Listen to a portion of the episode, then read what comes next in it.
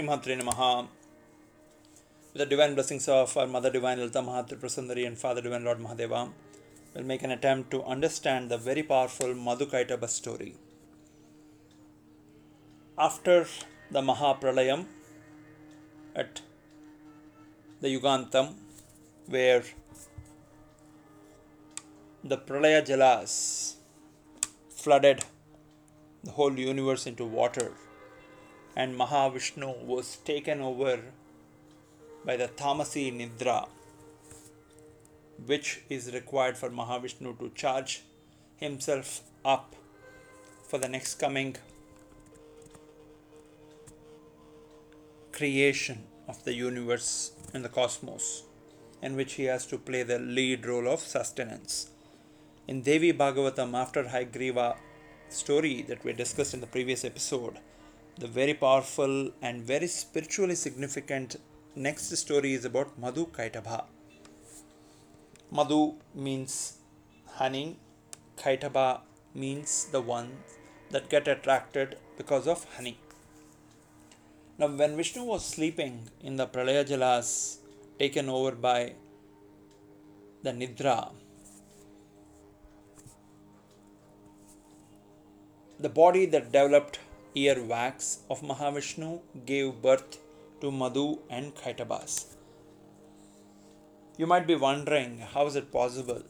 In the Vedas, the creation of beings or life is mentioned in many different forms. Some are born out of water, some are born out of mud, some are born at the union of sunlight, mud, and water, like plants. Some are born in sweat, what are called Svedajas, like lice. Some are born in blood, like parasites. Some are born in air, like Chakora Pakshis, which are very, very rare and only in some of uh, the upper Himalayas and some of the western Ghats is where some of these birds are still found in a minority.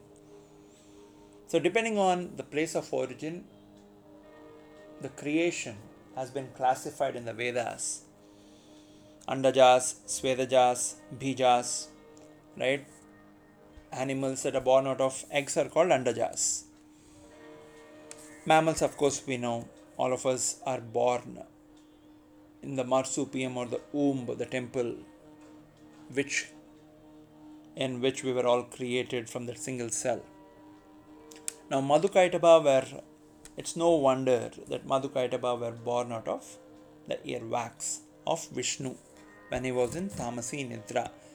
The actual fact is, when we sleep, our body gets into a cleansing mode and therefore pushes the different types of malas outside of our body. That is the reason when we wake up, you know, our body tries to push out all kinds of waste, whether it is eyes, nose, ears, mouth. Literally, they're all stinking because all the waste that has been accumulated when we were awake, which the body could not go into a self healing mode, starts kicking in when we sleep. And that is what we call Kundalini charging up with the cosmic power and Kundalini when it raises, it raises in every one of us but it raises when we are fast asleep so we don't realize it because it happens unconsciously. When a person can consciously invoke her or his kundalini and raise it through the different chakras then she or he becomes a yogi.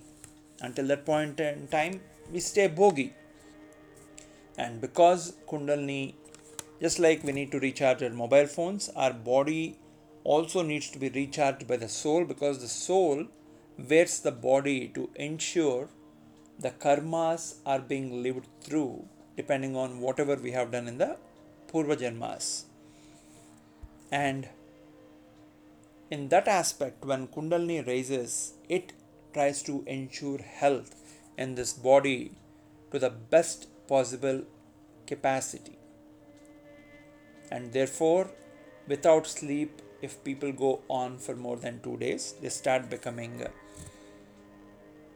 mad like or maniacal. Therefore, it's very, very crucial for us to sleep during the night hours following uh, the circadian rhythm of the body, which needs to align with the natural time or the time zone that we are in. Essentially, means we should sleep when the sun is down a little after that and should wake up a little before sunrise to ensure the health is restored. In one of the episodes, very early on, we did discuss about uh, the two sons, Ashwini Kumaras of Sun God, who are the doctors to the gods and who help establish the health in us, and therefore we should wake up preferably before sunrise. Now, when Vishnu was taken over the Tamasi sleep in the Pralaya Jalas, from his ears the Madhukaitabhas were born. And these Madhukaitabhas, from the moment they were born, they were obviously very powerful because they are born out of Mahavishnu. And they were growing in the Pralaya Jalas. They were playing, there was nobody around. So, for a long time, they kept company with each other Madhu being the elder brother, Kaitaba being the younger brother. As time went on, they grew, you know, they became very powerful, very strong. Then a doubt crossed their mind. What is holding all these waters? Without a container, the content cannot be retained inside. So there should be a container. And what is that container? So they saw around. They could not see anything given the infinite waters. And when they looked up, they saw the blue sky in the morning and the night sky turning into black. They realized maybe that is the container that we are not able to reach to. And this content is being contained in that so called container sky. And at the same time, when they were looking at the sky, they heard a lightning sound which essentially coincided with the Panchami Tithi of Navaratris, which is today. And Panchami Tithi being Saraswati, the lightning that they heard also gave out a sound, the thunderous sound, which they heard as the Saraswati Bijam and that Bijaksharam when they heard something about that sound mesmerized them. So both of them started chanting that bijam and in few years they forgot everything else and started getting into deep tapasya by chanting the bijaksharam again and again and in some time divine mother appeared to them as Vagdevi and they asked that they should not die, just like any other Rakshasa would ask. Then mother said it's not possible. And then they asked they should have Icha Maranam. Whenever they wish, that's when the death should come. And mother said Tathastu and disappeared. After they had the boon of Icha Maranam, they started roaming around thinking there must be somebody else in this Pralayajalas, not just us and in that process they came to the place where Mahavishnu was sleeping and in his navel of the lotus, the Ananta Padmanabha, Brahma was sitting and meditating. So they roared looking at Brahma that, Hey Brahma, come down and let us fight. You boast that you know all the Vedas, right? Now let us see who is more powerful. And Brahma thought to himself that these Madhukaitabhas born out of my father's ears wax are very, very powerful. And he tried telling them that they are like brother brothers to him. And he also shares the same father like both of them, Mahavishnu. They said, Stop the nonsense. Either accept defeat or fight with us if you are our elder brother, it should be very easy for you to win over us. So why don't you fight? Saying that, they tried irritating and chasing Brahma. And Brahma immediately realized that the Sama Bheda Dandopayas won't work. Therefore, he started praying to Mahavishnu and then he realized Vishnu was completely taken over by Tamasi Tattvam and Vishnu was not coming out of the sleep.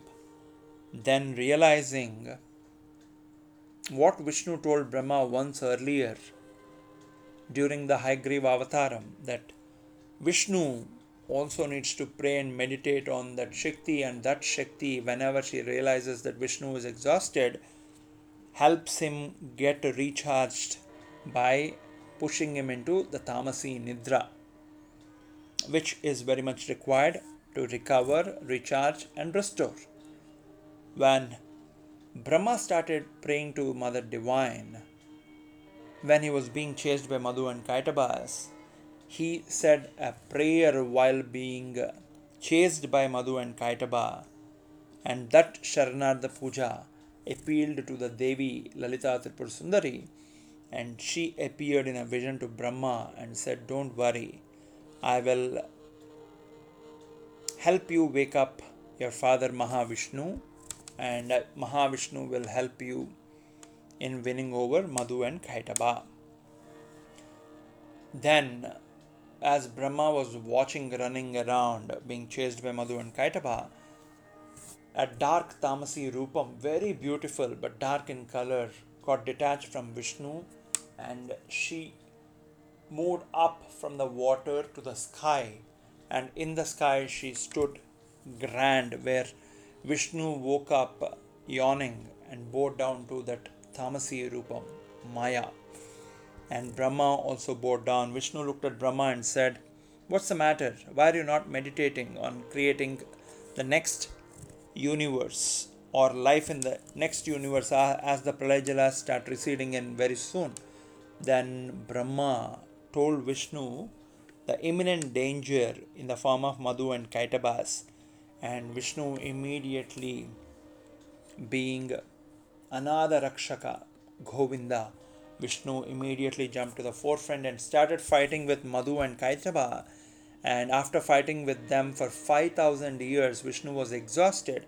Madhu and Kaitaba were very, very strong. They would be Atmanam Putra Namasi. Okay, the father is always born as the son or the daughter, right?